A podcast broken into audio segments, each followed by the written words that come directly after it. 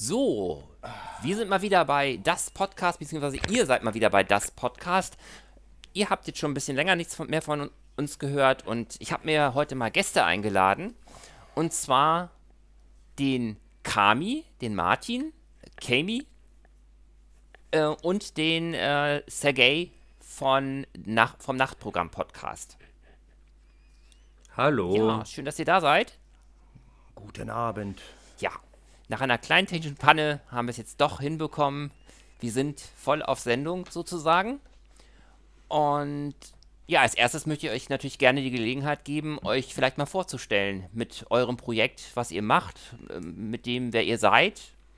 Erzählt einfach mal. Wer sind wir? Was machen wir hier? Martin, hast du, verspürst du die Lust, äh, eine Ode an unser eigenes Projekt hier äh, auszusprechen. Wir sind eines der diversen Podcast-Projekte, das, das, aus dem Liquid Love Forum entstanden ist, beziehungsweise dem actionfreunde.de Forum, aus dem ja auch du stammst. Ja. Und ja, wir sind dort schon seit Jahren bis Jahrzehnten unterwegs und haben eben vor ein bis zwei Jahren beschlossen, doch zusammen aufzunehmen, da wir uns gut verstehen. Mhm. Und mit dem Schwerpunkt Nachtprogramm machen wir einen Podcast über Sachen, die wir in der Zeit, als wir besonders fernsehaffin gewesen sind, eben im Nachtprogramm haben sehen können.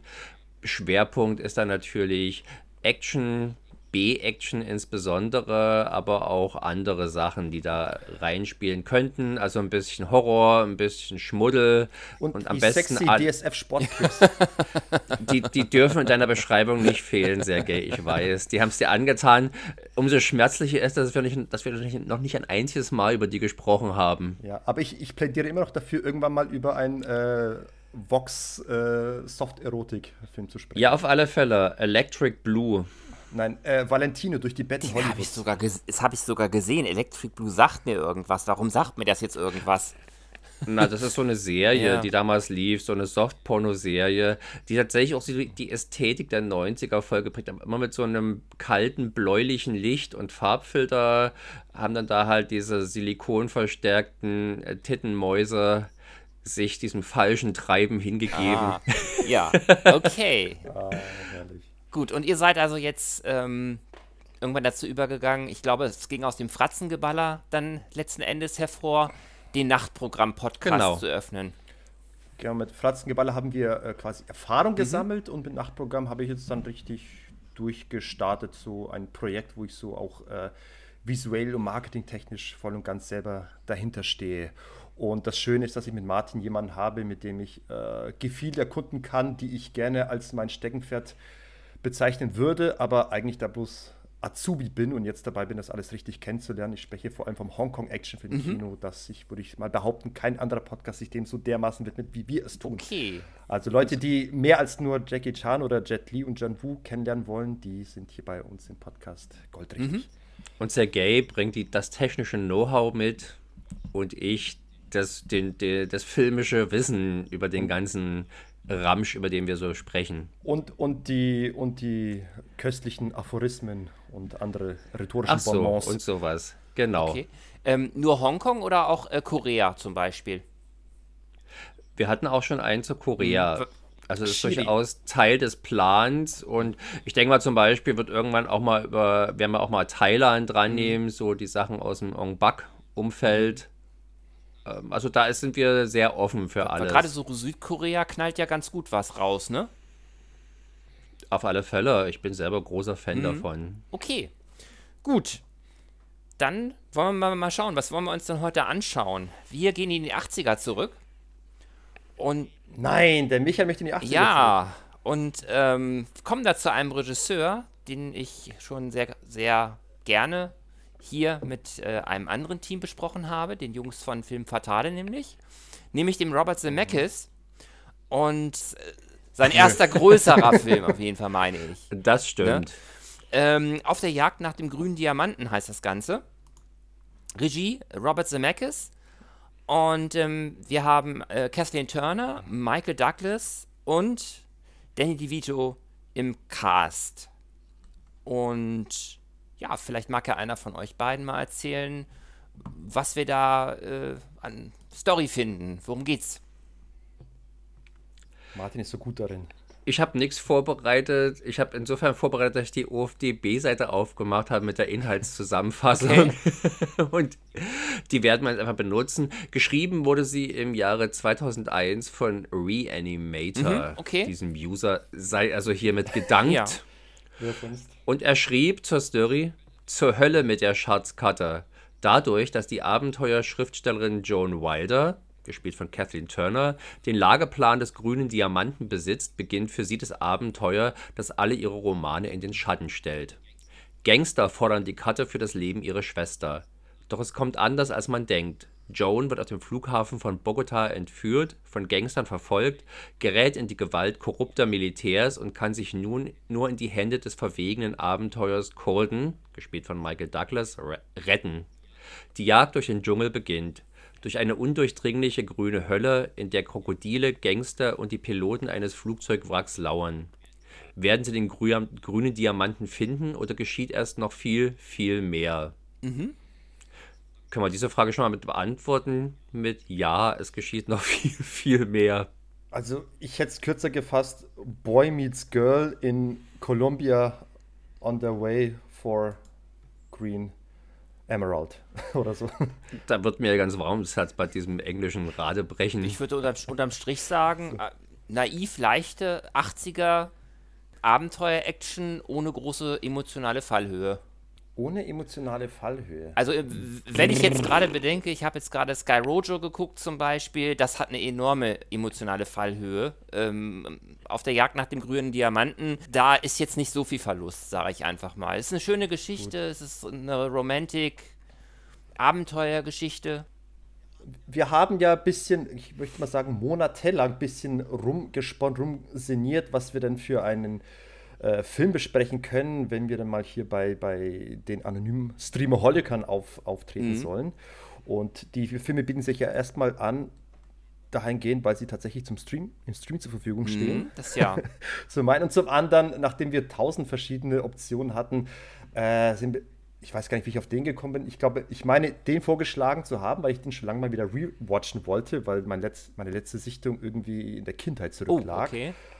Und äh, deswegen war es schön, immer wieder gerewatcht zu haben, zumal ich einige Szenen wirklich unvergesslich sich in mein Hirn eingebrannt habe, obwohl ich nur eine einzige Sichtung als Kind hatte. Aha. Aber da ist eine Szene, die liebe ich so dermaßen, dass ich sie bis heute rezitieren konnte. Mhm. Äh, ja, und deswegen. Und da ich den zweiten Teil vorher nie gesehen hatte und eigentlich immer mal auch äh, mal der Vollständigkeit halber auch abgehakt haben wollte, dachte mir, das bietet sich jetzt an, dieses Duo heranzunehmen. Ja, schöne Idee. Ich würde auf alle Fälle erstmal nicht ganz übereinstimmen mit der Behauptung, dass es jetzt ein Film mit geringer emotionaler Fallhöhe. Ich, du, ich vermute mal, du willst damit sagen, dass er einfach jetzt nicht so tief bewegend ist. Ähm, also ich, wie gesagt, ich habe jetzt äh, gerade eine Serie äh, gerade abgeschlossen, die ähm, für mich sehr viel Verluste auch hatte, irgendwie emotional.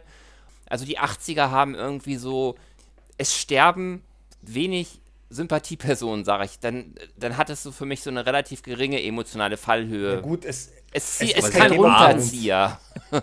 Es, natürlich nicht, es ist ja ein leichter ja, Abenteuerfilm, ja, ja. das ist also eine Komödie im Prinzip im Rahmen dieses Subgenres, würde ich behaupten, ist sie bewegend genug. Bewegender möchte ich es jetzt eigentlich in diesem, in diesem Sujet auch ich meine, das ist haben. auch positiv.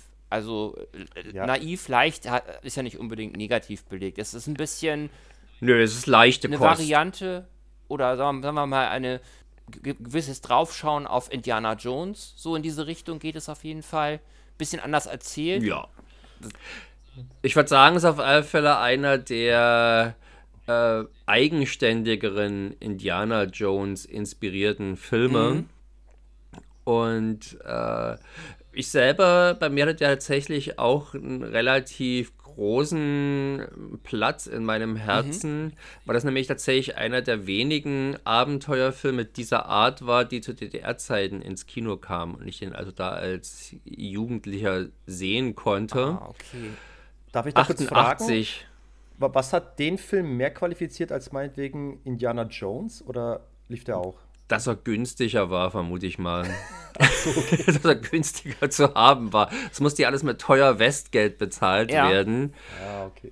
Und aber da hat sich mancher damals äh, die Frage gestellt, wieso denn jetzt dieser Film ja. und äh, warum kam Krull und warum kam Star Trek The Motion Picture hier ins Kino? Stimmt, das ist ja dasselbe wie bei Iron Eagle, der in, anstelle von Top Gun kam. Nein, aber Iron Eagle kam natürlich nicht zu Ostzeiten ins Kino. Der ist so antikommunistisch, da hat er ja nie, niemals reingepasst. Also die müssten natürlich ideologisch einigermaßen unverdächtig sein okay. und da passt jetzt hier der äh, Romancing the Stone, wie er im Original mhm. heißt, äh, ganz gut rein. Ja. Aber es ist ja erstmal ganz interessant, diese, dass der halt diese Rahmenhandlung hat im Prinzip mhm. oder diese Rahmung äh, mit was auch schon so eine Art Meta-Handlung ist, äh, die erfolgreiche Schnulzen oder Abenteuer-Schnulzen-Autorin, die im Prinzip in eines ihrer eigenen Abenteuer gerät. Mhm. Mhm. Ich, ich, würde da gerne mal die Frage stellen, aber ich weiß, der Martin hat da den meisten Überblick. Hat dieser Film eine Art Blaupause entwickelt? Weil es gab ja dann später immer wieder Filme dieser Art. Erst letztens äh, The Lost City mit Sandra Bullock und Channing Tatum, was quasi eine Kopie ist von Romancing the Stone. Ich glaube, es würde ich glaube, es würde nicht so auffallen, dass es eine Kopie ist von diesem Konzept, wenn es tausend mehr dazwischen gegeben hätte. Also insofern würde ich sagen, nee, das war jetzt offenbar kein Konzept, was jetzt alle abgekupfert haben. Also es gibt deutlich mehr Filme, wir haben ja selber bei uns im Podcast schon darüber gesprochen, auch preiswerte Abenteuerfilme, die der Indiana Jones Formel folgen und jetzt weniger dieser äh, Jagd nach dem grünen Diamanten. Quartermain oder was meinst du jetzt zum Beispiel? Ja, die sind ja, glaube ich, schon ein bisschen kostengünstiger, ne? Nö, ja. der, ich glaube sogar, der war okay. teurer als der hier, der okay. erste Quarter. Ja, aber ich, ich, ich meine, beim grünen Diamanten, da, da ist ja die Idee ein bisschen, du hast da den Helden, der so eine, in Anführungsstrichen, Damsel in Distress, und das ist Catherine Turner in dem Film nicht so wirklich, aber ein Kerl, der halt so ein bisschen eine Dame durch, durch den Dschungel leitet und äh, wohlgemerkt eine Dame, die äh, sich in ihrer eigenen Romangeschichte gefühlt wiederfindet. Das hast du so in Lost City. Also da finde ich, ist jetzt weniger ein Indiana Jones Kopie äh, weil, weil Indiana Jones hat dieses äh, Ding nicht. Da ist im ersten Teil ist ja die Frau sehr, sehr souverän, resolut und muss nicht irgendwie von ihnen. Das stimmt. Natürlich im zweiten werden. Teil, aber der halt im gleichen Jahr jetzt rauskam wie Romancing the Stone, also auch 84. Da gab es natürlich diese Konstellation äh, auch, wo halt im Prinzip. Ein, Wenn ich dich ganz kurz korrigieren darf. Ja? Ähm, laut Wikipedia äh, kam der zweite Teil 1985. Ich war so trotzdem schon verwundert, dass es so schnell ging. Weil normalerweise wartet man ja die Kinoauswertung ja. ab welcher ähm, jetzt? Der, äh, der, der zweite Teil von, von, von, von Auf der Jagd. Er spricht vom zweiten Indiana Jones. Ah, okay, ja. okay. Das habe ich falsch verstanden. Entschuldigung. Gut. Genau. Der Temple of mhm. Doom, äh, wo wir auch im Prinzip diese Konstellation haben, dass halt äh, eine Frau, die im Prinzip das schöne Leben gewohnt, äh, gewöhnt ist, jetzt plötzlich in unwirtliche Situationen äh, gestoßen wird und dort im Prinzip natürlich schon die Hilfe eines erfahrenen Mannes braucht, um dort bestehen und überleben zu können. Nur, dass sie da eher der Nebencharakter ist in dem Fall, ne? Ich würde. Äh, ja, klar. Ja. Ich würde hier noch hinzufügen, Sidekick. um ein bisschen die, die äh, Indiana Jones äh, Abkupferungsanschuldigung von dem Film ein bisschen abzustreifen. Mhm. Äh, der Produktionsgeschichte des Films zufolge wurde ja das Drehbuch zu dem Film bereits äh, Ende der 70er geschrieben von der Diane mhm. Thomas. Das ist eine ähnliche Geschichte wie quasi das schwarze Loch bei Disney, das man mhm. gerne als äh, Star Wars Rip-Off äh, abkleistert, aber eigentlich schon vor Star Wars in, in, in der Gedank in der Mache mhm. war. Und äh, nur bei dem Fall war es so, dass das Skript irgendwie lange Zeit ein bisschen vor sich her schmorte. Es wurde ja wohlgemerkt Anfang der 80er für 250.000 bereits verkauft mhm. an die Produktionsfirma von Michael Douglas. Und danach erst gab es einige Drehbuchumschreibungen und dann erst 1984, lange nach Indiana Jones 1, wurde das Ding dann realisiert. Aber es ist tatsächlich schon entstanden vor und Indiana Jones. An dem finalen Jones, Drehbuch die, die dann sind dann auch vier Autoren dran beteiligt gewesen, habe ich dann noch gesehen. Äh, neben der Diane Thomas noch, noch drei, drei weitere. Die deren Namen jetzt, glaube ich, keiner von uns nennen Nee, habe ich Von der stammt ja vornehmlich, also laut Wikipedia ist bei dem, ist written by bloß Diane Thomas. Ja, ja, aber ähm, bei Wikipedia. das ist dann noch Es gab unkreditiert, noch die aber genau. nicht genannt Ja, wurden. ja. Nicht näher. Genau. Ja, die war ja nun eine Kellnerin, die im Prinzip mit der Drehbuchmaterie völlig unvertraut war.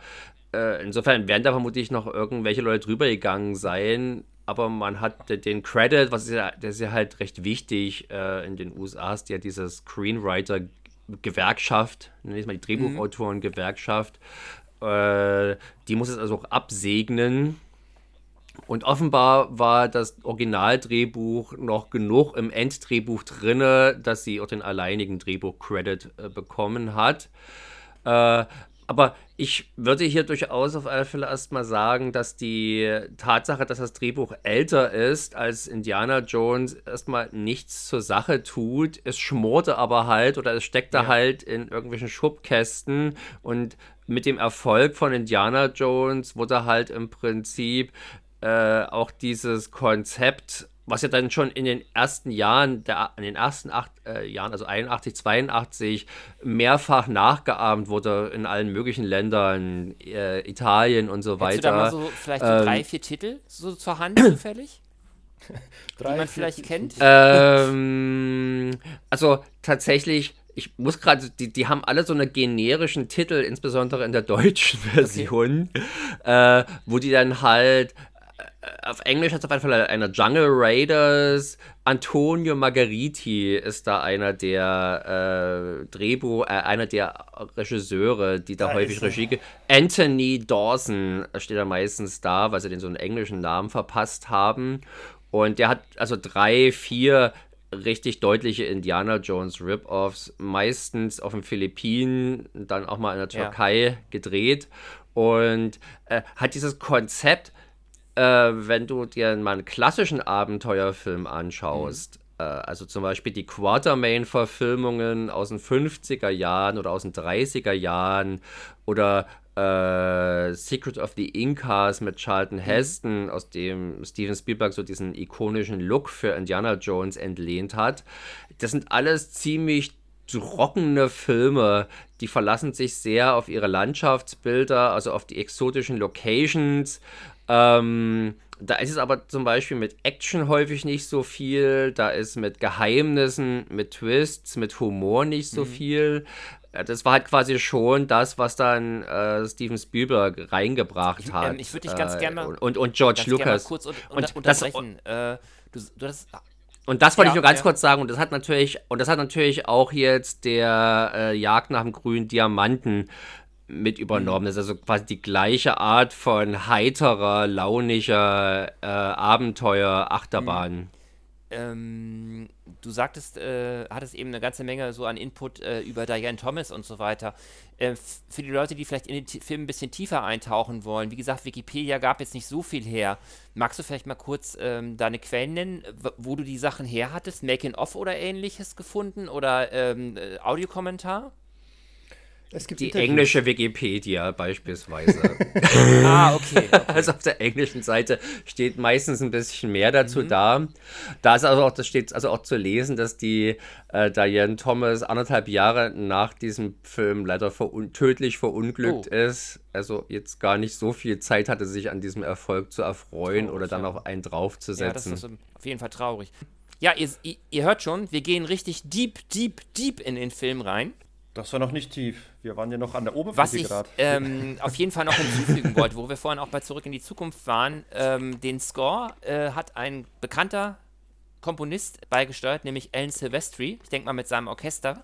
Das hört man auch so ein bisschen raus.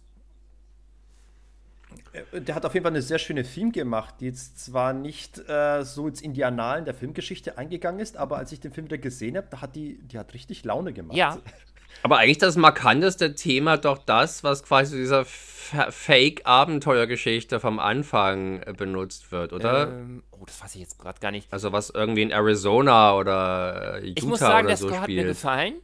Aber er ist jetzt nicht so in meinem Ohr jetzt noch drinne wie bei Zurück in die Zukunft oder so. Das ist einfach leider jetzt so. Nein, oder? Oder Indiana Jones. Ähm, Also was mir zum Beispiel zu dem Film aufgefallen ist, ist, dass ja die Joan Wilder, die Autorin des Ganzen, innerhalb des Films. Mhm. Sie ist ja eine erfolgreiche Romantikautorin mit Abenteuern und hat da auch sehr äh, tolle Ideen und so weiter. Aber sie ist ja super vergesslich. Also super vergesslich, total zerstreut.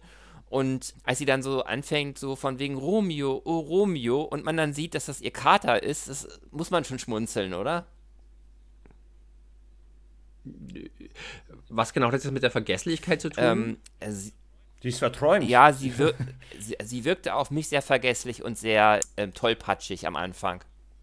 Und ich bin mir nicht bewusst, wie weit das jetzt quasi Klischee und wie weit Parodie das Ganze mhm. ist, aber der nutzt natürlich schon doch sehr klassische, um nicht zu sagen stereotype Geschlechterrollen in, in diesem Film. Und ich habe das Gefühl, diese Schusslichkeit, diese Tollpatschigkeit von der Joan Wilder ist schon, so sind, so, so sind halt die Frauen, sagt der Film, mhm. glaube ich. Aber ich finde es ganz gut. Nein, du sagst, du sagst er der Film. Sich, ne? Natürlich in den 80ern. Er ist ja aus Aber den 80ern. Der Film entwickelt sich. Also, was ich zum Beispiel ganz schön finde, wenn man das jetzt schon mal äh, vorwegnehmen kann, ist, dass es einer der Filme ist, der zwar einen Mann ihr zur Seite stellt als Unterstützung, aber letzten Endes final retten tut sie sich selber. Und das fand ich irgendwie ganz erfrischend so für die 80er, muss ich sagen. Ja. Ob das für also, die 80er erfrischend ist, weiß ich nicht. Naja, gerade wenn man so das also Frauenbild also, der 80er so bedenkt, dass Frauen da wenig zu sagen hatten, selten die Helden waren, meistens von Männern gerettet werden mussten, dann finde ich das eigentlich ganz positiv. Sie wurde ja vorher durchaus schon mehrfach vom Jack, heißt yeah, er, glaube ich, ja, gerettet. Das ja, das ja, aber im Finale rettet sie sich selber. Das fand ich, ich, ich fand es erfrischend. Ja, es ist jetzt noch nicht so weit wie in aktuellen Disney-Filmen, wo man jetzt schon eigentlich in neun von zehn Fällen davon ausgehen kann, dass die Frau den Mann zum Schluss rettet, aber. Und den Mann auch noch in, in den Wind schickt, sagt, ich brauche dich nicht, ich gehe mal Weg alleine. Wo ihr gerade von äh, starken Frauencharakteren sprecht und von Disney, habt ihr diesen völlig ab, abgefahrenen Film The Princess zufällig gesehen? Das war übrigens eine Empfehlung von äh, Film Fatale. Ja, ja. Ich muss sagen, ich musste viel feiern. Das war, es hatte wirklich was von, von ein bisschen John McLean, ein bisschen. Äh, Stirb langsam auf das, einem Ja, das war schon eine schräge Nummer. Also, wenn ihr sowas mögt und. Ich würde sagen, stirb langsam meets the raid ja. im Disneyland. Ja. Und was ich einfach gefeiert habe, war, dass sie dann auch äh, oft so einen geilen One-Liner hatte. Also die, die, Story ist eigentlich total bescheuert, aber dieser Film, also wenn man so ein bisschen die, einen kleinen Ausflug nach Absurdistan machen möchte, und etwas härterer Action nicht abgeneigt ist, haut euch den mal rein. Den gibt's bei Disney Plus. Aber wenn wir schon Übrigens bei Disney mit, äh, sind und aber beim, äh, aber beim. Wie heißt die? Ähm, ich wollte noch die, die Schauspielerin gerade nennen. Wie heißt sie denn jetzt? Joy, Joy King. King. Genau. Äh, aber es gibt ja auch, was vielleicht eher zu diesem Film passt, äh, als aktuelles Genrebeispiel, den Jungle Cruise mit The Rock und Emily ich mich Blunt. Ich nicht rangetraut, weil ich schätze, das ist, kann das sein, dass der sehr generisch ist? Ich fand ihn auf einmal ganz amüsant, aber er wird dann in der zweiten Hälfte zu einer ganz schönen CGI-Hölle. du, hast, du hast nicht rangetraut, weil du Angst hattest. Das Problem hatte ich sogar schon bei The Lost City. Ich mag Sandra Bullock eigentlich ganz gerne, aber dieser Film ist irgendwie. Er hat seine Momente, aber irgendwie ist es so ein, so ein Gefühl von nicht Fleisch, nicht Fisch. Also der. Das ist nicht wirklich befriedigend gewesen unterm Strich für mich. Ich glaube, wenn du nicht schon die Jagd nach dem grünen Diamanten kennen würdest, hättest du den Lost City bestimmt mehr genossen. Naja, The Lost City ja. war mir, glaube ich, ein bisschen viel CGI. Propos Humor. auf den grünen Diamanten, wollen wir zu ihm zurückkehren? Ja, klar, klar. Wollen wir auf jeden Fall. Also wir waren vorhin bei Joan Wilder, die am Anfang ja sehr vergesslich ist. Michael Douglas, der natürlich schon mehr ist als ihr, als ihr Begleiter, der ist schon mindestens genauso Star Verrückt wie auch, wie sie sich in begegnen. Diesem, in diesem Vehikel. Ja. ja, aber man muss hier dazu sagen, ähm, was ich bis vor, dass ich gar nicht so richtig wusste, bevor ich mich mit dem Film beschäftigt habe, ich, war, mir war nicht so richtig klar, dass Michael Douglas schon, bevor er eine große Schauspielerkarriere hatte, schon lange Zeit äh, erfolgreich als Produzent tätig ja. war. Und äh, einer seiner erfolgreichsten Filme in den 70ern, die er produ mitproduziert hat, war ja Eine Flug übers Kuckucksnest. Äh, was ich vorher nicht wusste. Und aber die Filme, in denen der Hauptdarsteller war, waren, liefen eher so unter ferner liefen. Zumindest sind da jetzt keine Filme dabei, die ich jetzt irgendwie immer groß äh, sich in meinem Filmkanon eingespeichert hätten. Ja, da war halt einfach so der Sohn von Kirk Douglas Eben. und das damit war, war er auf alle Fälle schon irgendwie bekannt. Er war ja. der Sohn des Odysseus und das hat schon gereicht. Des Odysseus. Das ist ja nicht gerade seine ikonischste Rolle, was ich mal sagen vom Charakter. Das ist der Sohn des Spartacus. Na, jedenfalls fand ich es dann interessant, äh, der, der, Michael Douglas war da in der Verantwortung zu entscheiden, wer denn die Hauptrolle des Jack Colton spielen sollte. Und nachdem sowohl irgendwie, keine Ahnung, Burt Reynolds, Sylvester Stallone, uh, die alle abgelehnt wurden, hat gesagt, die passen alle nicht. Ich glaube, ich muss den Job selber ah, machen. Okay. hat das auch okay. selber getan. Das macht er auch ganz sympathisch, finde ich, ne? Ja, was für, ein, was für ein Zufall, wenn man schon Casting macht und ausschaltet und dann kommt aus durch kommt man selber quasi als die optimale Wahl dabei raus. So passiert mir das auch ständig. Oh. Wenn ich rumfrage, wer ist denn der geeignetste? Wenn es nicht so anstrengend ist, bin ich es ah, meistens. Okay, okay. Wo kommt man sich denn schon bewundern, in welchem Film? Nein, nicht Ach. bei Filmen.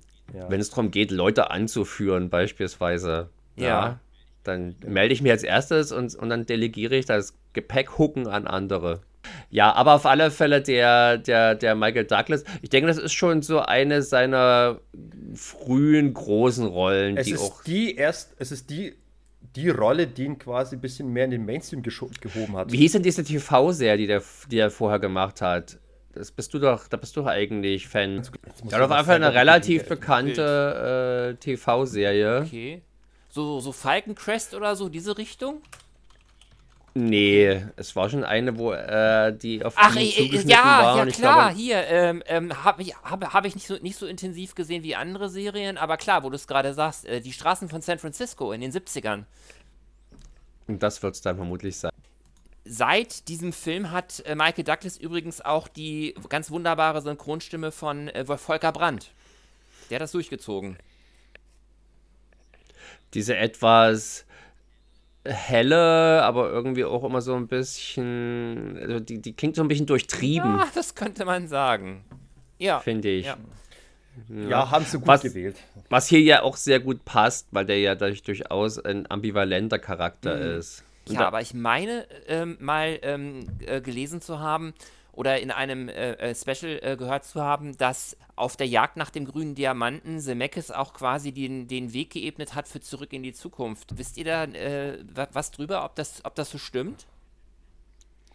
Ja, also da, darf ich, also äh, Zemeckis Regiekarriere so den Quellen nach war eigentlich schon, galt schon als beendet, weil er mit zuletzt Used Cars äh, eher ein Flop gelandet ah, hat. Wobei ich, ich habe Trailer zu dem mhm. Film gesehen und ich habe richtig wunderschön in der Luft explodierende Autos gesehen. Also eigentlich, Martin, das Used ist was für uns. Cars heißt das ich Ding? Will, ich will, ich will Used Cars.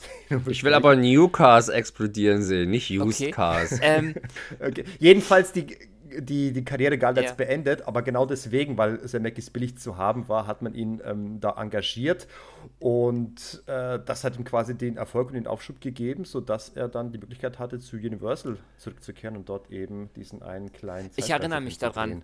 Er hat nämlich schon als einen Film namens Cocoon rausgeworfen, weil man sagte, oh, der dreht doch diesen komischen Romancing the Stone. Nee, so einen braucht man nicht. Und Use Cars war auch nichts, aber das hat sich alles glücklich gefühlt. Das war Bob Gale. Und dann ging es erst Und er los. zusammen, die haben irgendwie so mehrere Flops gemacht und einer bei Universal, der meinte dann wohl so schelmisch und nach dem Motto, jetzt habt ihr schon drei Flops gemacht, jetzt gucken wir mal, ob er auch noch einen vierten hinkriegt. Und der äh, erfolgreiche Film war dann tatsächlich zurück in die Zukunft. Aber irgendwann hat er dann zwischendurch auch, wie gesagt, noch die, den Diamantenfilm gemacht. Ja, ein wie Jahr viel zuvor. Budget hat der gehabt? 10 Millionen. Millionen, okay.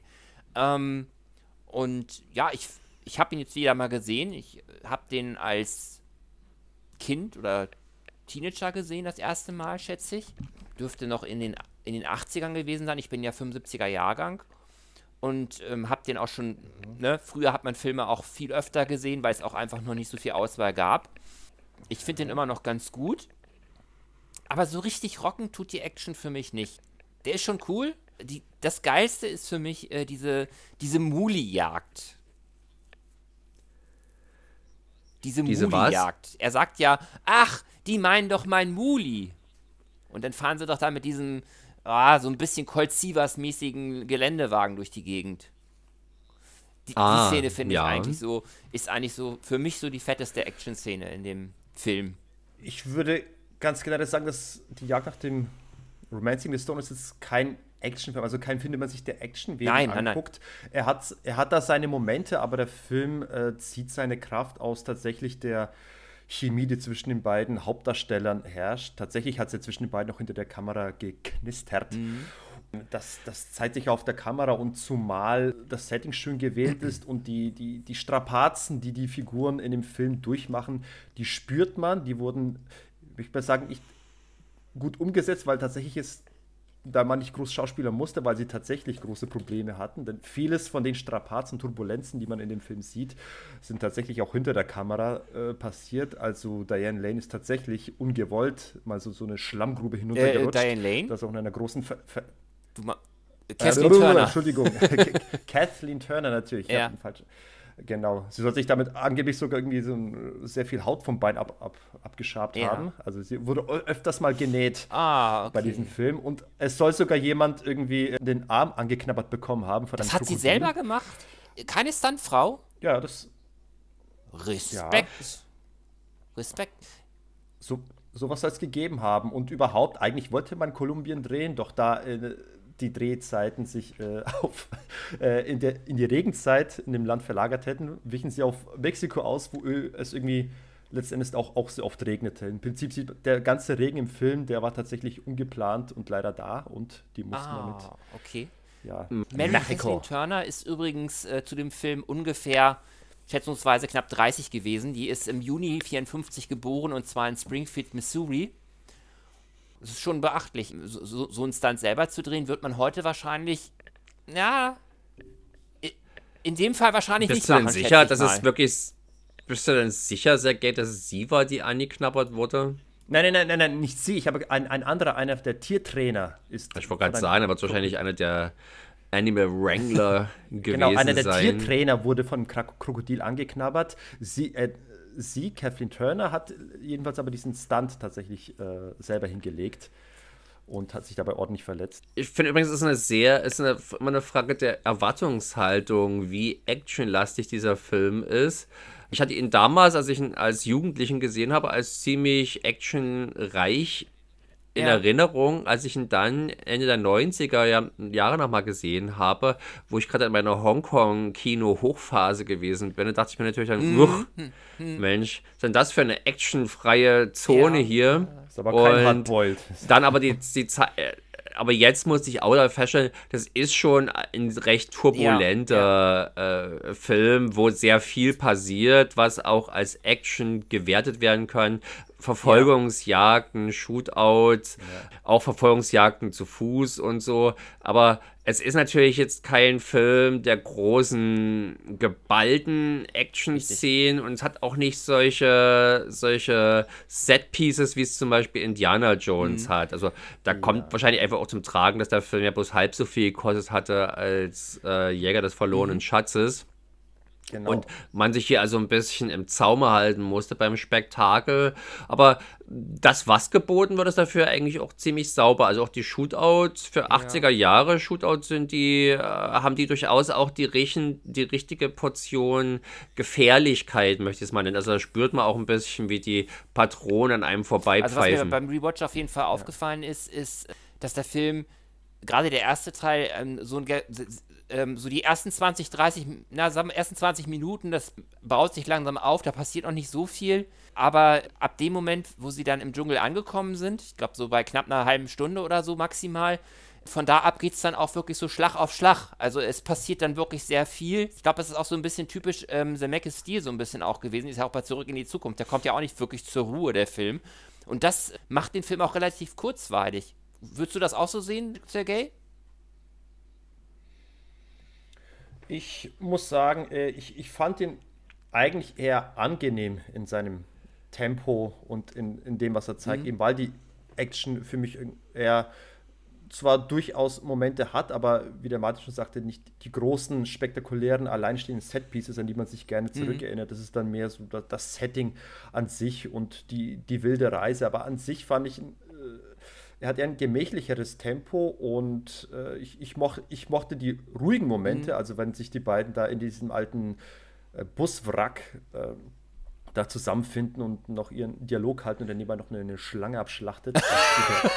ja, die, oh, ja, die, ja, die Szene ist, die ist genau. krass, ja. Ich wollte kurz darauf eingehen, da bin ich auch zu ein paar Kritikpunkten mhm. gekommen, aber ich wollte kurz darauf eingehen. Meine erste Sicht im Film war auch irgendwann mal nachts im Fernsehen, im Nachtprogramm ist der mir begegnet und die Szene, an die ich mich besonders erinnere, äh, die sich bei mir eingebrannt hat, ist diese herrliche Szene, wo er eben der Dame die Absätze von ihren ja. Schuhen abhackt und sie dann entgeistert auf ihre neuen Schuhe blickt, auf ihre, ihre entstellten mhm.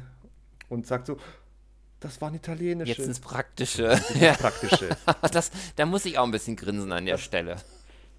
Das ist tatsächlich herrlich. Ich habe dann aber festgestellt, ein paar Sachen, die mir nicht gefallen mhm. haben und, und das, die ich durchaus zuträglich für die Beziehung zwischen den beiden gefunden hätte. Also wo ich, wo ich finde, wo der Film so ein bisschen Potenzial hat missen lassen, was äh, die Chemie angeht. Ich fand zum Beispiel die erste Begegnung fand ich ein bisschen unschön, äh, zumindest was, de, was den Schnitt, das Editing angeht. Ich meine, er, steht da unten äh, an dem Bus, buck, bückt sich und sieht dann da eben Kathleen Turner und, und sagt dann nur Hallo. Schnitt. Und dann sehen wir irgendwas anderes, eine andere Szene und dann sehen wir, wie die beiden plötzlich schon äh, zu Fuß unterwegs sind. Und da fühle ich mich so ein bisschen einer potenziell schönen näheren Kennenlernphase beraubt, wo ich dachte, jetzt, jetzt könnte man vielleicht sich irgendwie so erste äh, Fragen stellen, irgendwie, was machst du da unten? Und Ach, die gab es ja aber offenbar nicht, weil wir das, das ja danach Darf ich mal ganz kurz einhaken? Ja. War es nicht so, ja, dass sie bedroht oder beschossen wird und dann äh, taucht Michael Douglas Figur auf mit seinem äh, Wasserbeutel oder was? Dann äh, kommt da eine Kugel rein und dadurch wird er erst da reingezogen. Ich meine, er ist ja vorher gar nicht ja, dabei genau. gewesen ist, oder? Er ist aus Versehen dort mit reingekommen, als er dann plötzlich quasi als quasi Zeuge wider Willen in, das, in die bedrohliche Szenerie gekommen ist und dann eben von, ja. dem, von den Bösewichten auch angeschossen wurde und dann eben wurde er zum ja, genau. Beteiligten. Genau. So, aber darum ging es mir okay, nicht. Okay. Ähm, Vielleicht ja. müssen wir mal kurz was zu den Bösewichten sagen. Da haben wir ja im Prinzip zwei Fronten, mhm. nämlich die Partei, die das ganze Schlamassel eigentlich erst äh, in Bewegung gesetzt hat, was also ein Zwei-Mann-Team ist, äh, welches aus Ralph und seinem Bruder besteht. Wir haben noch Ralph, keinen Danny DeVito verloren. Ralph gespielt von Danny DeVito, es war mhm. Ralph, oder? Ja. Der Danny, genau. Und der ist im Prinzip, sag ich mal, das harmlose Böse. Mhm das fast schon zu dämlich ist, um jetzt irgendwie bedrohlich zu sein oder zu, zu ungeschickt und zu sehr vom Pech verfolgt. Und dann haben wir noch irgend so eine etwas abstrakten Militärs, die vermutlich so die üblichen Bananenrepubliks Schurken sind, sein sollten und auch eigentlich gerade frisch aus Delta Force 2 rüber gestiegen sein könnten. Äh, Schöner Vergleich. Und die sind, halt, die sind halt die, die die fetten Gewehre haben, die viel äh, schießen und die auch nicht locker lassen. Ich finde, was, was mir dann ab dem zweiten Mal schauen, nach, das dann also dann Ende 90er Jahre gewesen, zu diesem Zeitpunkt kannte ich dann also schon Indiana mhm. Jones. Weswegen der für mich nie so diese Bedeutung hat, ist, dass das exotische Abenteuer-Flair dem Film ein bisschen mhm. abgeht und der eigentlich über weite Strecken eben wie eine Gaunerkomödie wirkt. Harmloser weil, als Indiana Jones? Fragezeichen? Nee, nicht harmloser. Aber es gibt halt bei der, dieser Schatz ist eigentlich so ein reiner McGuffin. das da, ist ja oft da gibt's, so. da ist wenig, da ist wenig drumrum gestrickt an Mythos, den will man einfach bloß haben, um Geld zu mhm. haben. Es gibt auch keine Partei, die den Schatz beschützt, weil man da irgendwie, weil die einen Bezug zum Schatz haben, wie es eben bei Indiana Jones der Fall ist, oder um unseren Lieblingsgaststar im Podcast hier mal ins Spiel zu bringen, Jackie Chan in seinen. Der rechte Arm der Götter und der starke Arm der, äh, nee, doch, mhm. der starke Arm der Götter war es, ja. oder? Genau, wo dann halt noch ein, wo das Heiligtümer sind, die da geklaut werden sollen, wo es dann also Leute gibt, die das Ganze beschützen wollen. Sowas gibt es hier nicht. Hier gibt es quasi nur Parteien, die das Ding alle haben wollen für ihre persönlichen Reichtum. Und der Schatz selber ist dann auch relativ unglamourös irgendwo zu finden. Ja. Wenn man weiß, wo er ist, ist es dann kein großes Problem. Da gibt es also nicht die üblichen Fallen und was es da eben, was man seit Indiana Jones da eigentlich erwartet. Und das sind eigentlich Sachen, die mir immer sehr gut, sehr gut gefallen und um die fühle ich mich hier immer ein bisschen betrogen okay. von diesem Film. Da ihr jetzt sehr viel ähm, Input äh, gegeben habt zu dem Film, würde ich jetzt ganz gerne mal mein Steckenpferd übernehmen ja, Moment, Moment, Moment, Moment mal. Wir sind noch mit Danny DeVito okay. fertig. Ich wollte noch ein bisschen äh, was ja, über okay. den sagen. Äh, weil das ist etwas, was mich tatsächlich gestört hat, auch wenn es als Verkaufsargument des Films genannt wird. Ich muss sagen, ich mag Danny DeVito, ich mag den sehr, ich sehe mhm. ihn sehr gerne. Aber ich, obwohl er eigentlich ein lustiger Typ ist, muss ich sagen, war er jemand, der mich groß zum Lachen gebracht hat. Aber trotzdem mochte ich ihn auch immer. Auch hier ist es so in dem Film, er ist eigentlich eine sympathische Figur, die man eigentlich äh, so als äh, bisschen etwas äh, un erfolglosen Bösewichten mit leichter Tendenz zur Kauzigkeit, den kann man hier gern unterhaltsam so mitnehmen. Aber am Ende stört mich schon ein bisschen, dass letztendlich seine Rolle für den größten Teil des Plottes ziemlich egal ist und er eigentlich nur dabei da ist, um irgendwie mal für einen Lacher zu sein, aber nichts zur Handlung beiträgt. Ich meine, es ist Danny DeVito, er ist irgendwie, er, er zieht so ein bisschen die Blicke mhm. auf sich, aber fürs Geschichtenerzählen ist er eigentlich doch größtenteils ist, entbehrlich. Ist ein gutes das ist Argument. ein dummes kleines Arschloch. Auf jeden Fall ein gutes Argument, ja. muss ich sagen. Das Dumme. Der Pinguin aus Batman's Return ist sympathischer. Ja. als der hier. Also tatsächlich, ich hatte den auch übrigens, das ist offenbar eine Wahrnehmungsfrage. Also in meiner jugendlichen Sichtung fand ich den irgendwie auch cool mhm. und lustig.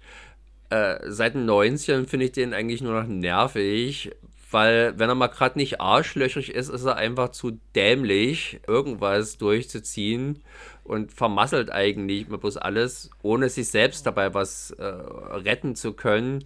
Und schön typisch 80er Jahre mäßig auch hier wieder so, so ein schöner homophober Witz von ihm, wo er sagt, hä, die steht auf Männer, genauso wie du. Oder, das war halt der ja, Diss in dem Film. Geht euch das eigentlich auch so, dass äh, manche Sachen, über die ihr früher euch ähm, halb tot gelacht habt, euch heute nur noch ein Schmunzeln abbringen? Ja, dieser Film zum Beispiel. Okay. Da habe ich tatsächlich damals im Kino Orten nicht ja. gelacht. Äh, wenn es jetzt ist es halt so ein Film, wo ich dann eher mich gerade noch so drin erinnern kann, wo ich, was ich damals lustig fand. Ja. ja. Die Erinnerung ans Lachen hält, zuckt einen, entlockt einen noch aus so ein kleines Schmunzeln, ja. aber. Ja, vielleicht so. Ist eher ein Meta-Schmunzeln. okay. Manchmal schmunzelt man darüber, man merkt, äh, der Film will lustig sein und ich glaube, unter anderen Umständen in einer anderen Welt würde ich jetzt mehr lachen, aber so lache ich so ein bisschen über den Film, über den Versuch und ja, was soll's. Ne? Wobei ich aber tatsächlich, der, das ist schon kein schlechter Humor. Ich glaube, ich bin einfach nicht mehr bereit für diese Art von Humor. Das ist, glaube ich, auch tagesformabhängig. Ne? Also ich kann ich mir ganz gut vorstellen. Vielleicht, ne? vielleicht. Tatsächlich jetzt, jetzt bei der jüngsten Sichtung sprich mhm. heute, war es tatsächlich auch so, dass ich gerade eher im Harry Potter-Universum da bin, weil ich das neue Spiel okay. bekommen habe, das Hogwarts Legacy. Okay. Und jetzt also diese zwei Filme eher eine unwillkommene oh. Störung meines Hogwarts-Spielvergnügens war.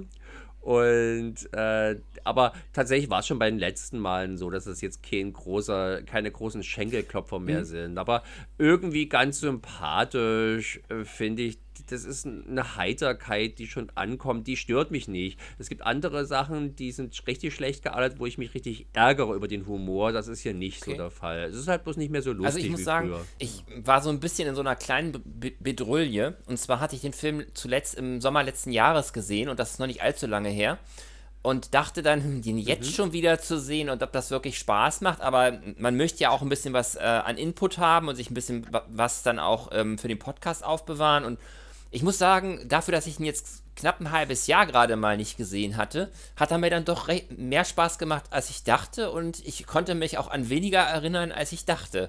Das äh, fand ich im Nachhinein dann, also es war für mich trotzdem eine schöne, schöne Wiedersichtung.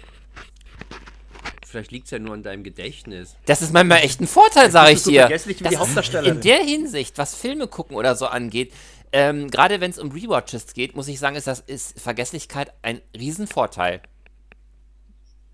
Das stimmt. Aber bei Serien ist es natürlich nervig, weil ich mich nach jeder Pause dann schon gar nicht mehr dran erinnern kann, was denn vor der Pause Ja, und passiert wenn, wenn die. Macher dann, und mich dann immer noch mal richtig aufwendig die, einarbeiten wenn die Macher dann müssen. kein Recap gemacht haben, ne? Ja, das ist natürlich hier, der Film ist, äh, der ist jetzt auch nichts, was einen irgendwie groß fordert in Sachen, da, da, dass man sich ja groß was merken muss oder so. Es ist schon eher simple Kost, aber Launig. launig, ist ja vielleicht ein Wort, was man, was Ja. sehr gut passt. Ein launig erzählter äh, Mhm. Schwank, Abenteuerschwank. Ja, ich denke mal, damit haben wir auch ein schönes Fazit im Film. Ich sehe es größtenteils genauso. Es ist, er ist einfach unterm Strich nett. Auch wenn es Aber, so, aber Welcher, ist. du wolltest doch noch was erzählen über dein Steckenpferd. Ja, oder war Da ihr jetzt wirklich sehr, sehr viel auch an Hintergrundinformationen und so ähm, gegeben habt, würde ich ganz gerne jetzt mal in äh, mein Spezialgebiet gehen und mal was zur Synchro sagen, weil gerade die Filme aus den 80ern und 90ern leben auch viel von der deutschen Synchronisation, finde ich. Nicht, für, für, nicht fürs Amerikanische. Nein, aber wir sind ja Deutsche.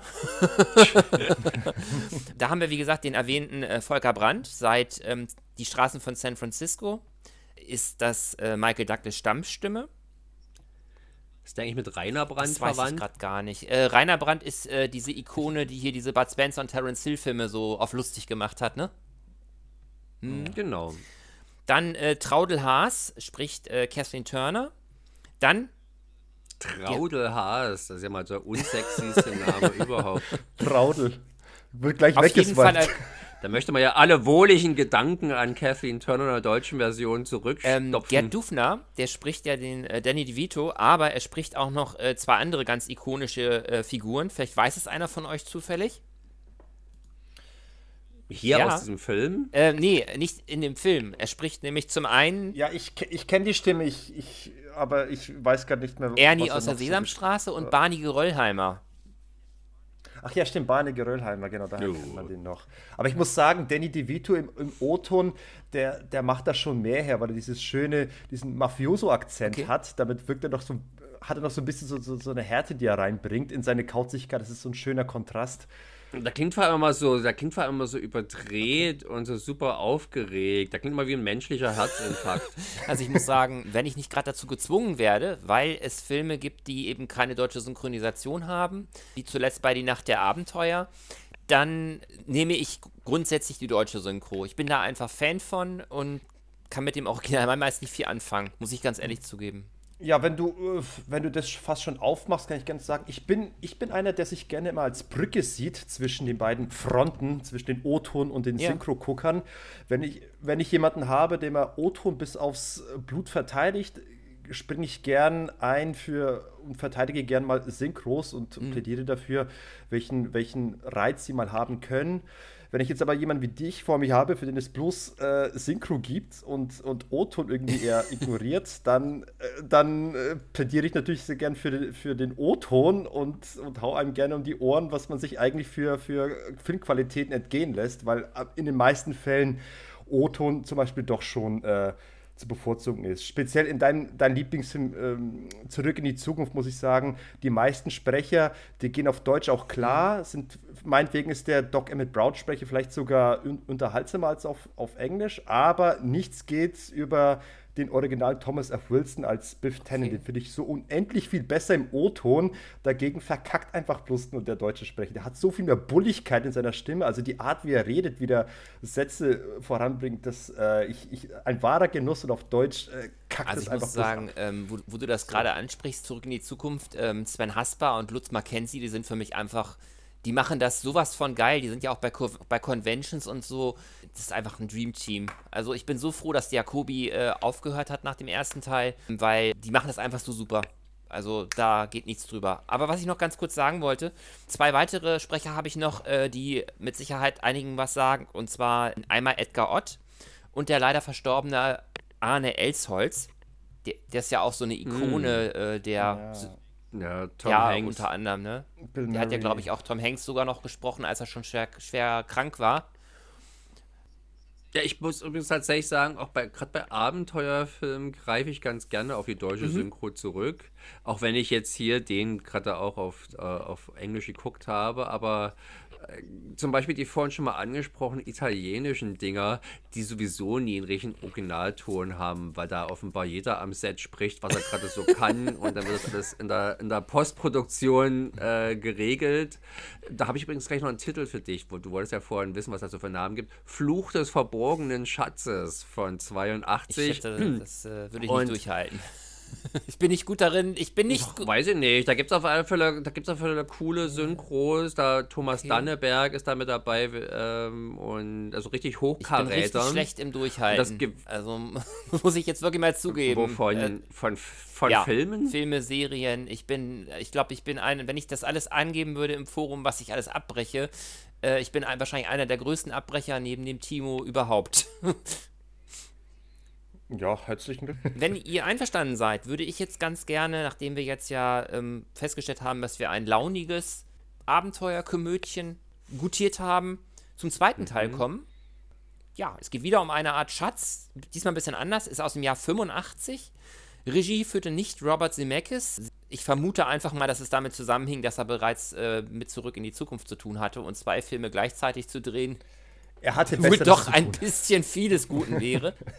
Jedenfalls hat äh, für Zemeckis ein gewisser Louis Teague oder Teague ähm, übernommen. Teague. Der hat unter anderem Filme gemacht wie Cujo, den ich nie gesehen habe, und den, wie ich finde, recht spannenden Rutger Hauer Kracher äh, Wetlock.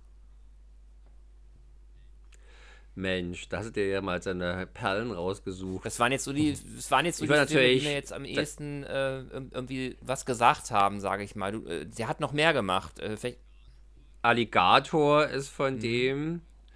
Und dann mag, mag ich von ihm sehr, obwohl es natürlich kein wirklich guter Film ist, aber Navy Seals. Dieses Big Budget, Top Gun zu Land quasi mit Michael Bean, Charlie Sheen und so. Äh, der, der macht mir richtig Der ist viel irgendwie Spaß. so zwischen, zwischen Trash und zwischen Trash und A-Action wahrscheinlich irgendwo anzusiedeln, oder? Nee, das ist Echt? ein richtig teurer Okay. Film. Genauso wie das hier ja auch ein richtig teurer Film war, der zweieinhalb Mal so teuer gewesen ist wie der? Originalfilm. Ja. Die Auf der Jagd nach dem Juwel Oh, vom okay. Nil. Naja, vielleicht haben sie da schon für die für die große Action-Szene so viel ähm, investiert. Wer weiß. Steckt man ja nicht drinne. Ich, ich denke mal auch für, für die, vielleicht ist generell Filmen äh, in der Sahara oder halt in Wüstengegenden ein bisschen strapaziöser.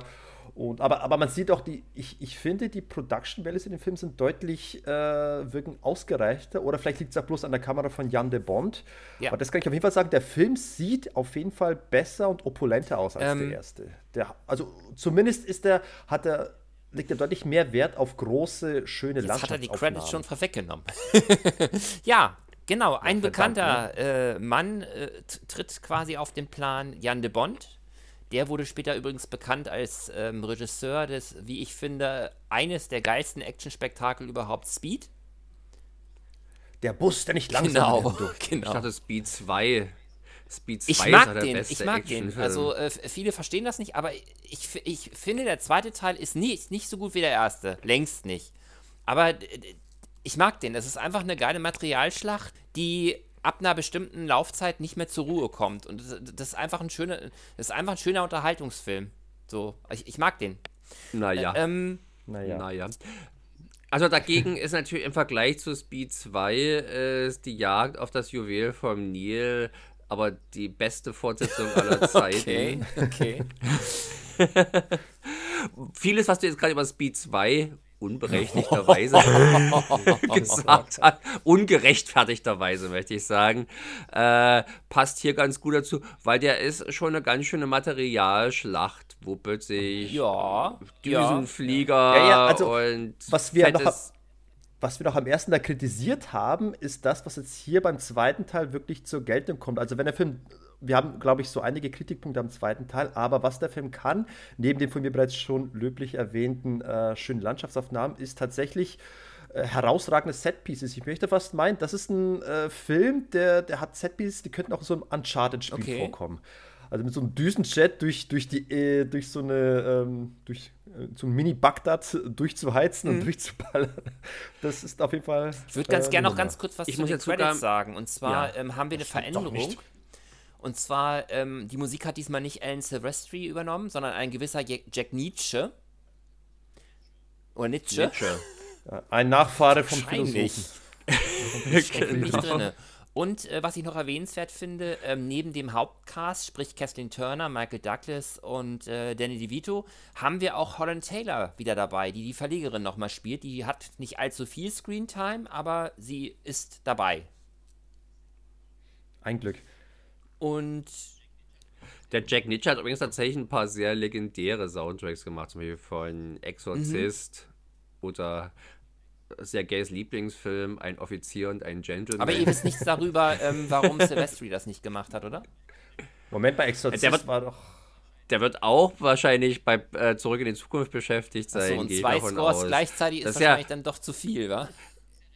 Na, das ist ja recht bemerkenswert, dass die, das Ding wirklich, das müsste man mal heute machen, dass die Fortsetzung zu so einem großen Film gleich ein Jahr später kommt. Das hat mich kommt, auch gewundert. Und zwar ohne Back-to-Back. Das hat mich auch gewundert, weil ähm, entweder haben die das gleichzeitig äh, gemacht, das kann ich mir aber nicht vorstellen, oder die haben die Kinoauswertung ausgesehen, äh, haben gesagt, oh, erstes Wochenende geil, lass uns die Leute zusammentrommeln und müssen das dann in Windeseile auf die Beine gestellt haben. Das ist schon. Äh, Ach, damals ging alles flotter. Also Heute braucht ja vieles schon einfach ewig Zeit in der Postproduktion, wenn im Prinzip alles, was vor grünen Leinwand gedreht wurde, dann noch plötzlich quasi äh, mit, C also mit CGI ja. oder halt äh, sowas in den passenden Kontext gerückt wurde. Damals war der Effektaufwand vergleichsweise minimal und wenn man den Film in der Kasten hatte, dann war er halt auch schon, dann muss er natürlich noch geschnitten und vertont und sowas werden, ja. aber es hat, er hat nicht so ewig gebraucht ich habe das Gefühl, dass damals in den 80ern generell irgendwie alles irgendwie ein bisschen flotter ging. Also äh, ein ganz anderes Metier. Mike Tyson hat im Jahr 85 15 Kämpfe gehabt, während andere später das irgendwie in 10 Was Jahren. Was ich aber ganz erstaunlich haben. finde, also dass das so schnell ging, weil ähm, gerade wo du von der Vertonung und so weiter sprichst, ähm, Soundeffekte wie Schussgeräusche oder ähnliche Sachen da reinzubringen, muss ja ein immenser Aufwand gewesen sein, weil damals hat man ja noch nicht digital gearbeitet. Wisst ihr da was drüber? Mich würde das mal interessieren, wie sowas gemacht wurde. Ja, die hatten halt ihre Sounddateien und äh, oder Dateien, das waren glaube ich tatsächlich kleine Tonbänder, also ihre Soundarchive. Okay. Das war schon eine ziemliche Friemelarbeit, aber ich glaube, das, äh, das waren ja Leute, die das äh, jeden Tag gemacht haben, also es ging vermutlich dann auch mhm. relativ schnell. Aber gerade hier bei so teuren Filmen, wo also auch alles ein bisschen filigraner sein sollte, äh, da ist es natürlich eine Herausforderung. Aber ja, das ist, das ist also offensichtlich hat man es ja gut stemmen okay. können damals. Und aber das ist heute, denke ich mal, natürlich deutlich Also als Hintergrund äh, für die, die jetzt äh, nicht ganz so filmaffin sind, hören ja nicht nur super große Cineasten zu, sondern auch ähm, Leute, die einfach Interesse an, an Filmen und äh, Serien haben.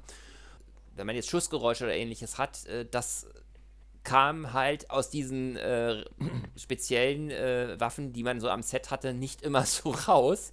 Und das musste alles noch nachvertont werden. Und das ist manchmal schon echt eine bemerkenswerte Arbeit.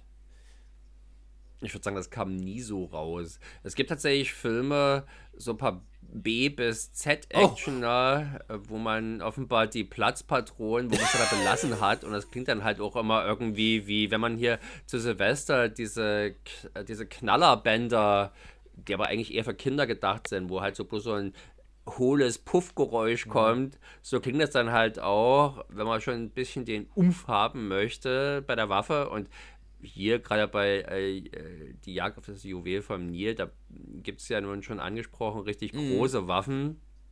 Und äh, da muss das natürlich alles richtig gut gemacht werden. Und es ist hier alles äh, im grünen Bereich, würde ich mal sagen, trotz der kurzen Produktionsdauer. Tatsächlich hat der Film ja ziemlich schlechten Leumund, was mich irgendwie okay. auch ein bisschen verwundert hat. Ich mochte den damals eigentlich ähnlich gerne wie den ersten Teil mhm. und ich finde ihn auch jetzt eigentlich ähnlich unterhaltsam.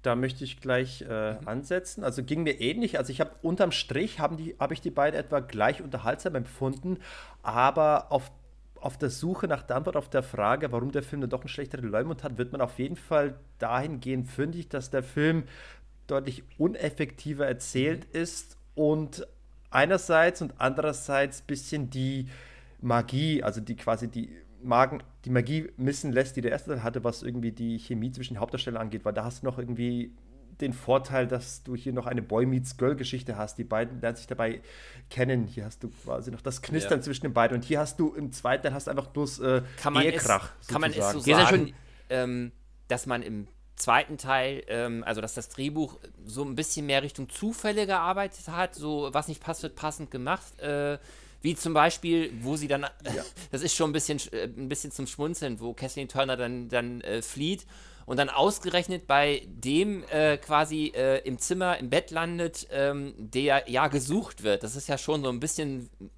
ich muss da so ein bisschen schmunzeln, muss Wollen ich sagen. Wollen wir ganz kurz wollen wir ganz kurz noch sagen, worum es geht ja. und was der gute genau. Reanimator in der OFDB zur Story Ja, das stimmt. Hat. Kannst du, kannst du gerne nachreichen.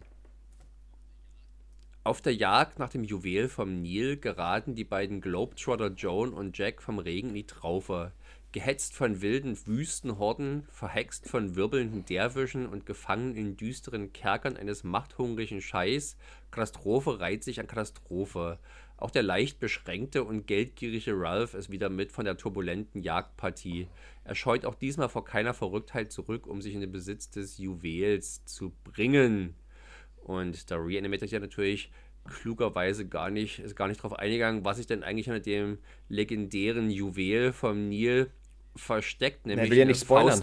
dicke Enttäuschung. Er hat ja schon gespoilert, weil am Anfang, wenn man den Film jetzt das erste Mal sieht, dann hat man jetzt noch nicht den Verdacht, wer dieser Omar ist, sag ich mal. Also, ich, der ich Oma ist aber nicht das Nein, aber dass er der. Der ist ja das Arschloch von mir. Dass er der, ich würde sogar sagen, Wichser ist, wenn du schon Arschloch sagst.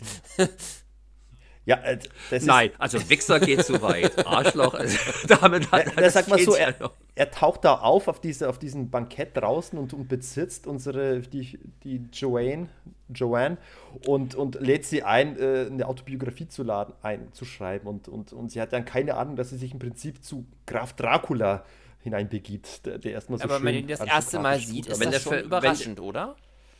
Das gibt's doch nicht. Wenn der Film von 87 wäre, dann würde ich sagen, okay, die haben schon Rambo 3 zwischenzeitlich gesehen und haben den Darsteller als stattlichen okay. und äh, stolzen und ehrenhaften Mujahedin-Häuptling kennengelernt. Ah.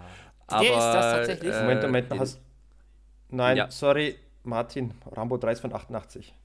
Na gut, dann halt 89. Nach Rambo 3 jedenfalls. Okay, hätte, also der hätte den kennen können. So sieht er ja mal aus. Ich habe ich hab zuerst, nee, ich habe den jetzt schon, schon zuerst gesehen vor Rambo 3, aber auf jeden Fall hatte ich dann immer die, die große Ähnlichkeit dieses Darstellers hier zu Omar Sharif.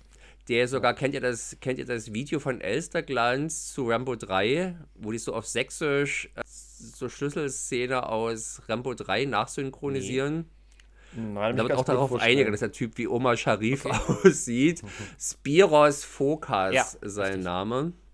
Hier ist also kein ehrenhafter arabischer Gentleman, sondern halt ein machthungriger Diktator, der gerne noch mehr zum Diktieren haben möchte und deswegen dieses Juwel vom Nil unter seine Kontrolle bringen möchte. Ich wollte ich wollte mal ansetzen bei meinen Punkten, weil wie ich, was an dem Film mhm. nicht stimmt. Also mit ineffektiv erzählt meine ich zum einen ja diese Zufälle, mhm. die du schon nanntest, aber auch, dass der Film viele Begegnungen hat, die für die Handlung unwichtig sind. Also im Prinzip, dass die Unwichtigkeit, die schon so ein, die Figur von Danny DeVito ausmacht, die er schon im ersten Teil hatte, die wird hier fortgesetzt. Er, er, hat, er ist hier auch weitestgehend einfach nur extra Ballast, der eigentlich nur dafür da ist, dass am Ende mal kurz dafür sorgen kann, dass unsere Hauptfiguren nicht sterben.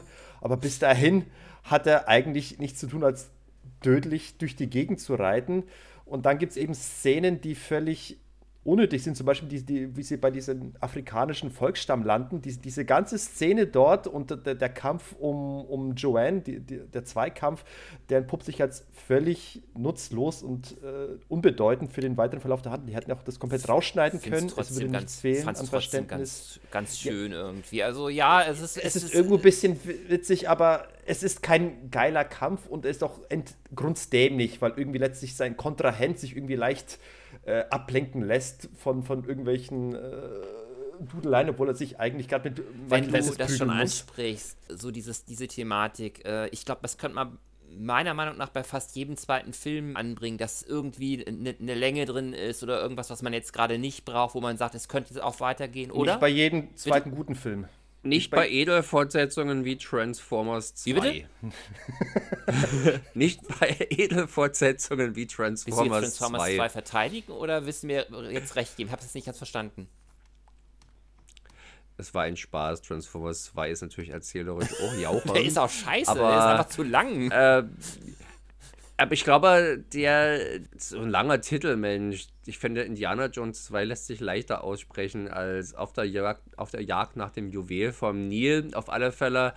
Der hat halt eben Sachen, wie du schon angesprochen hast, der Gay, wie zum Beispiel die Anwesenheit von Ralph. Der ist halt da, weil der im ersten Teil gut ankam. Ansonsten ja. gibt es keinen Grund. Er spielt ja auch völlig woanders, aber wie der Zufall eben möchte, ist er auch in Afrika schon wieder äh, dabei das sind halt einfach so Stationen, die hier abgearbeitet oder abgeklappert werden. Er, er reist ja schon mit glaubte, Michael Douglas mit nach Afrika und danach trennen die sich und dann ist er halt die ganze Zeit sein eigener Ja, Weg. aber es ist natürlich schon schwer zu glauben, dass nach den Erlebnissen im ersten Teil, dass die jetzt irgendwie so dicke sind. Aber ja. natürlich, was vielleicht die Stimmung trüben könnte, ist die Tatsache, das Ganze setzt ja gerade mal ein halbes Jahr nach den Ereignissen des ersten ja. Teils ein. Und schon ist das, ist die äh, Liebesbeziehung zwischen Jack und Joan mehr ja, oder weniger am Ende. Oder zumindest die Ödnis ja. des Alltags ist eingekehrt. Und kann es gehen. eigentlich bloß, denke ich mal, so erstens, gut, es macht vielleicht psychologisch Sinn, die haben sich in einer vergleichsweise extremen Situation kennengelernt und die wir ja aus Beat wissen, halten genau, Beziehungen, muss ich die denken. unter solchen Geil die ja. unter solchen Umständen äh, geboren wurden, mhm. dann nicht ewig. Die aber Grundlage muss Sex sein dann. War das, ja, vermutlich hat der, hat der, hat der äh, Jack einfach nicht so Bock oder können, keine Ahnung. vor, vor, lauter äh, Jetski fahren kommt er nicht zum Vögeln da. Genau, der will lieber, der will halt lieber Abenteuer machen, wie es eben Richermann macht. Genau.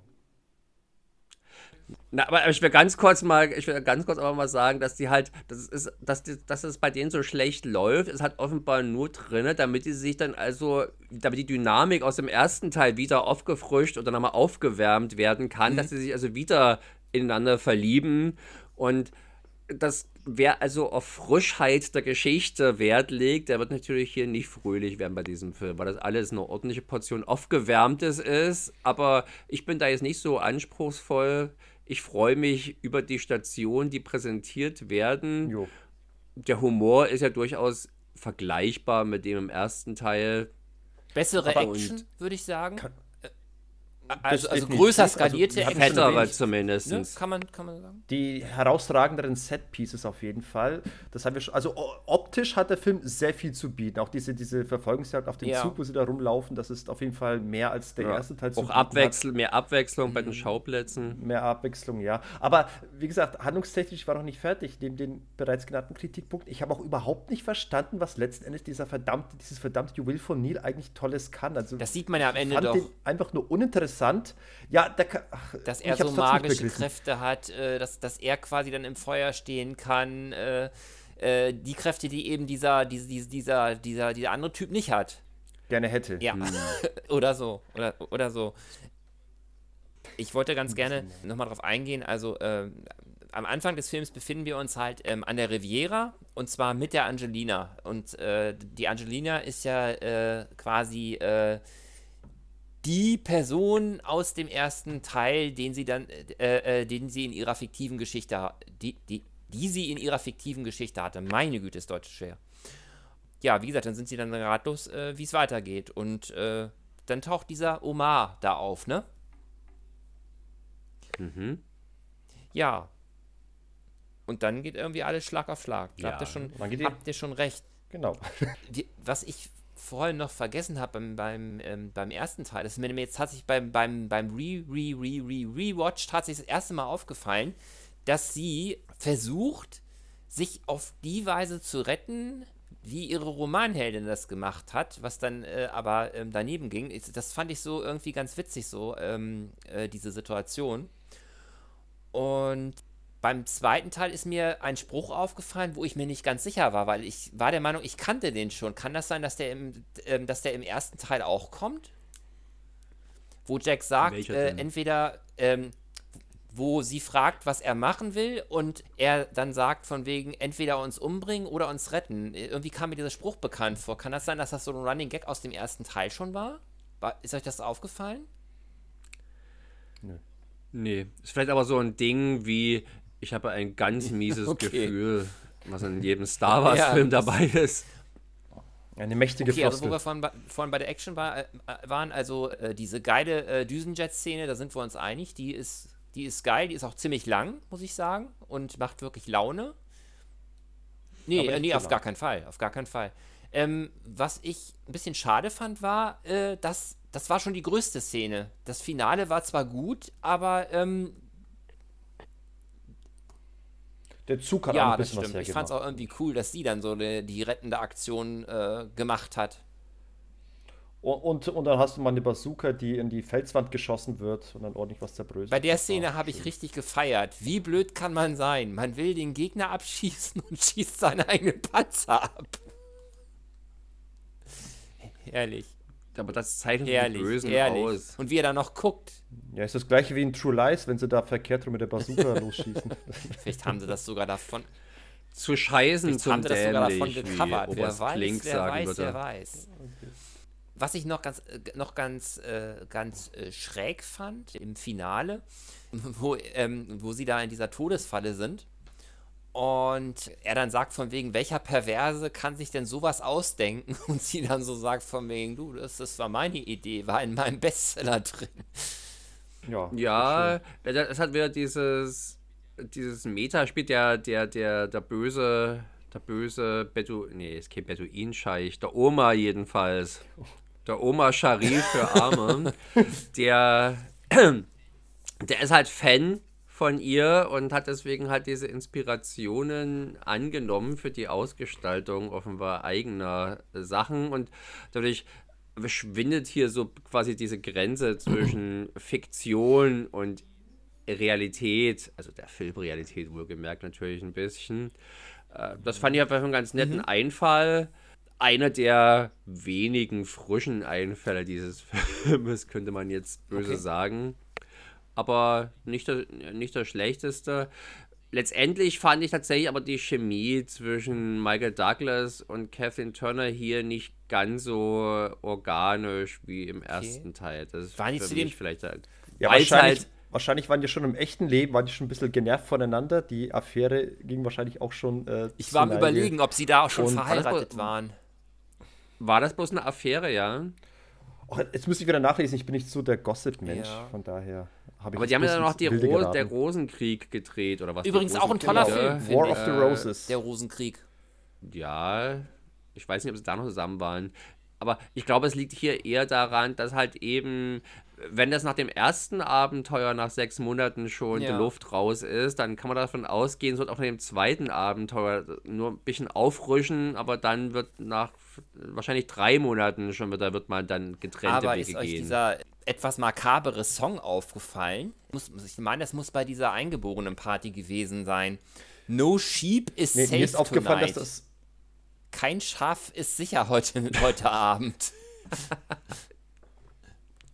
Sehr, sehr politisch nee, unkorrekt. Der ist gar nicht aufgefallen. Mir ist tatsächlich der Soundtrack gar nicht aufgefallen. Der ist da deutlich unter dem ersten Teil. Da ist ich wollte dich eigentlich dich fragen, Michael, nachdem du extra darauf hingewiesen hast, dass Jack Nietzsche den äh, Silvestri abgelöst hat, ob dir das jetzt auch akustisch aufgefallen ist. Nicht so wirklich. Ich, das liegt wahrscheinlich auch einfach. Also ist dir wohl aufgefallen, dass die Theme gefehlt hat. Die Theme hat auf jeden Fall gefehlt aus dem ähm, ersten Teil. Das fällt auf. Kann es sein, dass der ähm, Soundtrack vom zweiten Teil ein bisschen poppiger, ein bisschen Sinti-lastiger war? Also es kam mir zumindest so vor. Ja. Es gibt ja auch dann eben Pop-Songs. Ja. Wie Billy Oceans, When the Going Gets Tough, the Tough Gets genau, Going. Genau, da habe ich noch was ganz. Äh, noch Klingt so klingt so männlich, männlich hart. Der Titel wohlgemerkt, der, der, der, der Song selber klingt nicht unbedingt so männlich hart, sondern nach typischer. Kontraste machen den Reiz aus. Sowohl Kathleen Turner ja. als auch DeVito und Michael Douglas haben als Background-Sänger in dem äh, Song When the Going Gets Tough, in dem Musikvideo, sind die aufgetaucht. Ja. Verrückt. Das ja, kommt das vor. War wahrscheinlich so offizielle Video zum Film. Mir, wie gesagt, nicht bekannt. Da hat man ja bei den Goonies, hat ja Cindy Lauper zum Beispiel auch so einen Song äh, gemacht, wo natürlich. Okay, den habe ich nur Goonies. einmal gesehen, aber äh, gut möglich, ja. Ist das nicht ja, so ein typischer Film, den du abfeiern müsstest, den du einmal pro Jahr siehst? Ich? Ja, hätte ich jetzt erwartet, dass es so, so, so, so ein Steckenpferdfilm äh, ist. Nee, ich habe ja auch was du wahrscheinlich gar nicht äh, glauben wirst, im letzten Jahr erst die Nacht der Abenteuer entdeckt durch ein Retroforum. Den habe ich, glaube ich, vorher nie gesehen. Was die Nacht der Abenteuer, der erste Film von Chris Columbus. Was ist denn die Nacht der Abenteuer? Ach, du meinst ja, Adventures ja, ja, in Babysitting. Ein, ein, ich muss sagen, ich habe sehr gefeiert. Hm. Ich konnte den leider nur auf äh, Englisch mit Untertitel gucken. Danke Disney Plus. Ähm, aber ich fand den Film toll.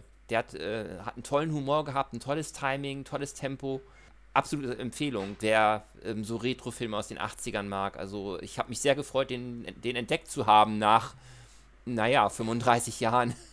Den hast du ja auch im Podcast mal an anderer Stelle mal erwähnt und ja. von dem geschwärmt. Ja, ich glaube, du hast ihn mal erwähnt und dich gleich darüber beschwert, dass er bei Disney Plus nur im Originalton zu finden Darf ist. ich mich an der Stelle mal beschweren bei Amazon Prime, die eben die beiden Filme Romancing the Stone nur auf Deutsch hatten und ich den eigentlich auf Englisch sehen wollte. Das hat mich richtig genervt.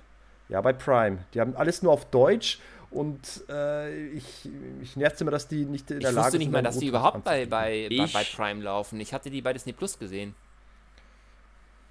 Mhm. Me too. Stimmt, vielleicht hätte ich da mal reingucken müssen. Da hätte ich dann O-Ton bekommen. Gut möglich, aber ähm, gut, dass du das sagst, dass, äh, dass der bei Prime läuft. Das hätte ich jetzt tatsächlich gar nicht gewusst. Aber ich glaube nicht gratis, oder? 3,99 Ah, okay, okay. Also Ui. inkludiert. Also inklu Guck mal, was also, der Gay sich das kosten lässt hier, um informiert Also inkludiert kann man ihn äh, derzeit noch bei Disney Plus sehen. Und ich glaube, die Disney Plus schmeißt auch selten was raus, wenn ich das richtig mitbekommen habe. Selten, mhm. aber es passiert auch. Okay. Leider. Na gut.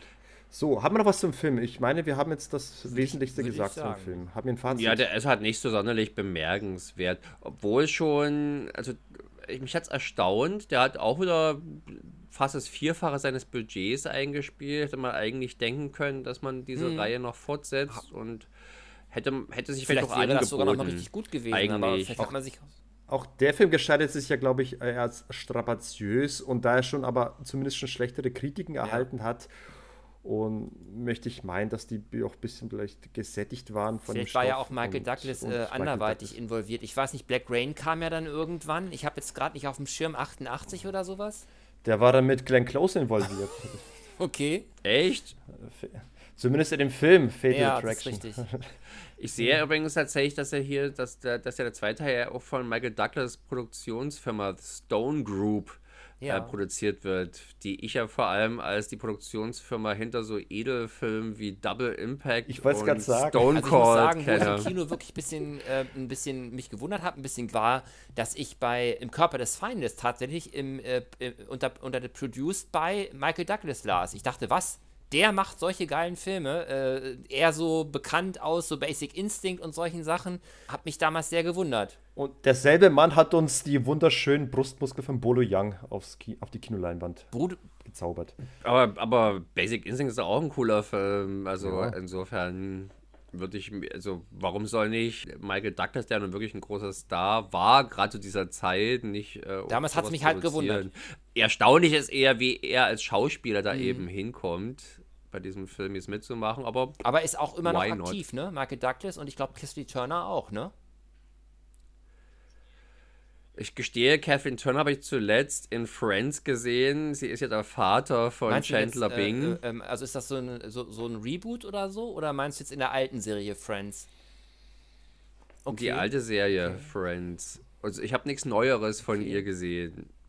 Ja, also ich glaube nicht. Und bei Michael Douglas hatte ich, glaube ich, zuletzt dieses mal zwei Folgen von diesem The Kominsky Project, glaube ich, heißt das. Diese Netflix. Ich habe das jetzt gerade offen Und ähm, deswegen vielleicht der Hinweis, man kann sie zurzeit oder konnte sie in den letzten Jahren zum Beispiel sehen in zwei Folgen der Serie The Kominsky oder Kaminsky Method, habe ich nie gesehen übrigens. Dann ist das das, genau. Sie ist, äh, sie ist übrigens die Stimme bei Rick Ja. and Morty. Aber nur in einer Folge scheinbar, ne? Wenn das hier bei. Wikipedia stimmt. Family Guy hat sie noch. Äh, und Dumm und Dümmer war sie mit dabei. Also der zweite Teil Ja. von 2014. Und im Film Mali und ich, ich den ich gerade. irgendwie auch demnächst mal gucken wollte, die, äh, da hat sie auch mitgespielt. Eine Mrs. Kornblut hat sie da gespielt. Der letzte Film, den ich von ihm gesehen habe, ich schau mal kurz. Ja, er hat natürlich tatsächlich Avengers, war, ist er dabei gewesen, Kominsky, was immer, Ant-Man and the Ach ja, bei Ant-Man natürlich. Er ist ja, da, er ist ja quasi der Original Ant-Man. Ach ja, Ah, stimmt, okay. stimmt, genau, genau, Äh, genau, vergessen. Hätte ich jetzt gar nicht auf dem Schirm gehabt, muss ich zugeben. Ich habe tatsächlich mal einen, einen B-Movie-Action-Film mit, mit äh, Michael Douglas gesehen. Aus dem Was? Jahre 2006, The Sentinel. Ja, das ist so eine Art Polit-Thriller, kein B-Action, das war mit Kiefer Sutherland. So ein bisschen äh, 24 als Spielfilm. Ist aber ein richtiger, ist aber ein richtiger Kinofilm. War es echt ein Kinofilm? Der wirkt auf mich sehr äh, Also was, also, budgetschonend. also, was, also was mir jetzt noch aufgefallen ist, ist, ähm, also er war in dem Film Last Vegas mit einigen anderen äh, alten Recken aus dem äh, Filmgenre. Und in dem, wie ich, also mir hat er damals un unglaublich Spaß gemacht, äh, Unlocked von Regisseur äh, Michael Apted aus dem Jahre 2017. Da war er auch. Jo, ja, der ist tatsächlich super mit Nomi Rapaz, Rapace, Wie auch immer man sie spricht, wie ne? die sich ausspricht als Was? Schwedin. Ja, der ist tatsächlich super. Ein total unterschätzter Film, sehr, sehr spannend, aber auch geile Action-Szenen. Er ist doch quasi da ihr väterlicher Gut, dass du das Freund, sagst, dann mach ich ne? vielleicht mal einen Rewatch. und, und mehr wollen wir mal nicht. Weil damals fand ich den ganz mal. gut. Der und Film man weiß immer nicht, wie das mit den Rewatchen dann so ist, ne? Ob es, äh, ob das Rewatch nochmal genau, genauso cool ist. Hm.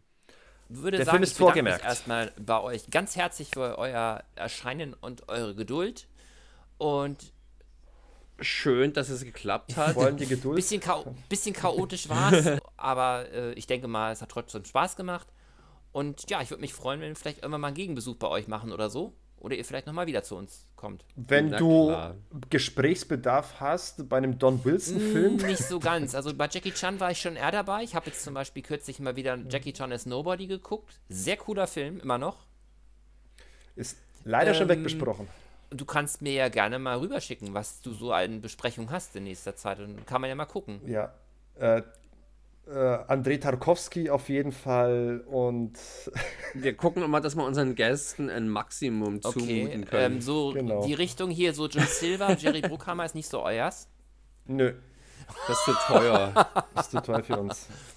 Wir haben damals schon, als wir Abenteuerfilme besprochen haben, haben wir schon extra nicht Quartermain genommen, weil die zu aufwendig und zu teuer und zu bekannt sind. Ja. Egal, nee, das kann man auf alle Fälle mal machen. Und schön, über die mal gesprochen zu haben, jetzt über diese beiden Filme. Ja. Wir lesen uns im Forum. Ich hoffe, ihr hattet Spaß. Und ähm, ja, wer jetzt vielleicht äh, meine beiden Mitkolleginnen vermisst, die sind momentan so ein bisschen out of order. Aber wir kommen wieder. Wir sind wieder Terminator. Wir kommen auf jeden Fall wieder. Also bleibt geduldig. Wünsche euch erstmal eine gute Zeit. Bleibt alle gesund. Und bis dann. Gute, Nacht. Ciao, ciao. Ciao, ciao.